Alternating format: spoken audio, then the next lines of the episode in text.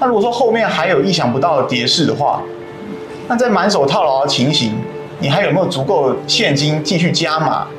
各位投资朋友，大家好，我是整股专家古今。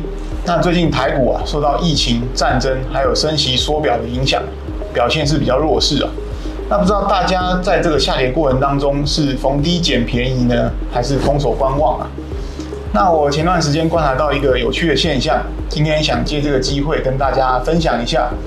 如果说各位没什么时间把整支影片看完的话，也请你们一定要看最后三十秒的结论啊。相信会对各位有所帮助。好的，我们都知道台币啊，在今年年初的时候一度升到二十七点四哦，那之后就一路贬，到了四月份已经贬到了二十九以上了。那台币贬值呢，对制造业来说当然是利多啦，可对股市来说就不见得了。去年我们知道外资在台股卖超大约是五千亿，今年到目前为止已经卖了大约六千亿了，已经超越去年一整年的总和了。我们可以看到下面这张图哦。那这张图是外资持有台股一个比率哦。那我们看到外资从二零二一年的一月份指数在一万六千点的时候，持股比率大约是百分之四十八。那之后就一路往下掉，目前大概只有百分之四十而已。好，没错，各位，我们都已经想到了，在这一年多以来哦，外资卖出来接近一兆元新台币的筹码，到底是谁接走了呢？当然是我们国内的散户投资朋友啦。那我看了一下哦，从个股 ETF 到投信的开放型基金哦，几乎大家是全面性的抢进。那我们先从个股来看，今年台股散户投资人最喜欢买什么股票呢？我们来看一下每周集保人数的统计资料。那这个表呢，是从资料库里面抓出来各家公司股东人数与持有张数的统计哦。我们可以看到台股从一到四月。台积电、联电、联发科这三家公司的股东人数是增加最多的哦。那像台积电今年就增加了三十六万名的股东，联电增加了十五万人，联发科也增加了六万多人。那我这边是用持有公司股票五十张以下的股东总人数来统计。假如你用持有一百张以下来看，结果也是差不多的。好的，那为什么大家这么喜欢买这三家公司的股票呢？理由其实也不难啦。那半导体产业长期正向发展，这点是毋庸置疑的。那另外，台积电是台湾最好的公司哦。那联电、联发科的部分呢，今年也都会有一个六到八 percent 以上不错的配息。所以大家在台股修正这段期间哦，对这三家公司是越跌越买啊。甚至是压身家。说哈。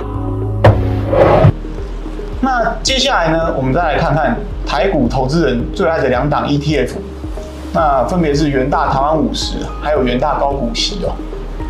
那我们可以看到下面这张图，首先是元大台湾五十的受益人数，也就是股东人数，从二零二零的一月份以来，这两年多的时间，持有五十张以下总人数是从十万人。直接飙到五十万人了。那我们接着看到元大高股息，元大高股息这边更是夸张哦。从二零一九年初，受益人只有十万人，现在飙到六十万人。好的，前段时间我们都知道，投信连续三十六天买超集中市场股票，但是其实这不是经理人有多看好台股哦，而是因为说投资人趁着台股回档这段期间，疯狂把钱丢进投信。所以，我们来看一下目前国内股票型基金的总规模。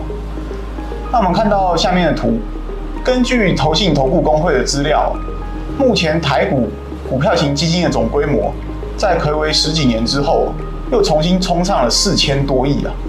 那从二零一九年到现在，已经整整多了三千亿元了。上一次有这么热闹的场景，已经是二零零七年的事情了。没有错，看到这边，各位已经可以感受到这两三年了，真的是买股是台湾的全民运动了。不管是个股、ETF 还是开放型基金哦，股东人数都是好几十万人的增长。那特别是台股今年一月份呢，从一万八千六百点的高点往下修正，好多人都觉得捡便宜的时间到了。喂，这里有批好便宜的牛肉，记得支持我们啊！这牛肉有没有问题啊？放心，没问题的。对，没有错，不管是牛肉还是股票，就是要买到便宜，自己才会开心嘛。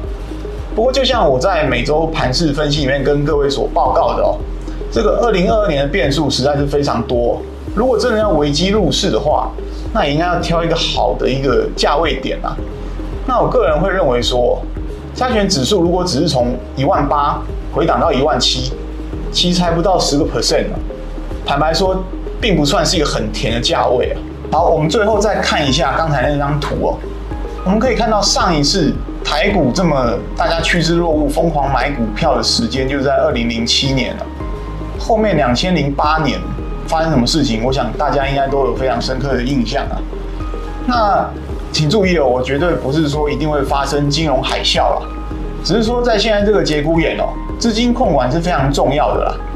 各位可以想一下，如果前面修正了一千点，大家就把资金大量的投入的话，那如果说后面还有意想不到的跌势的话，那在满手套牢的情形，你还有没有足够的现金继续加码？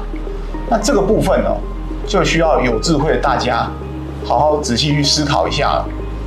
好的，节目到此进入尾声。如果你觉得以上的内容对你有帮助，或是之后想起来，哎呀，原来我讲的有几分道理啊，那请各位要记得按赞、分享、开启小铃铛。我是整股专家古今，我们下次见。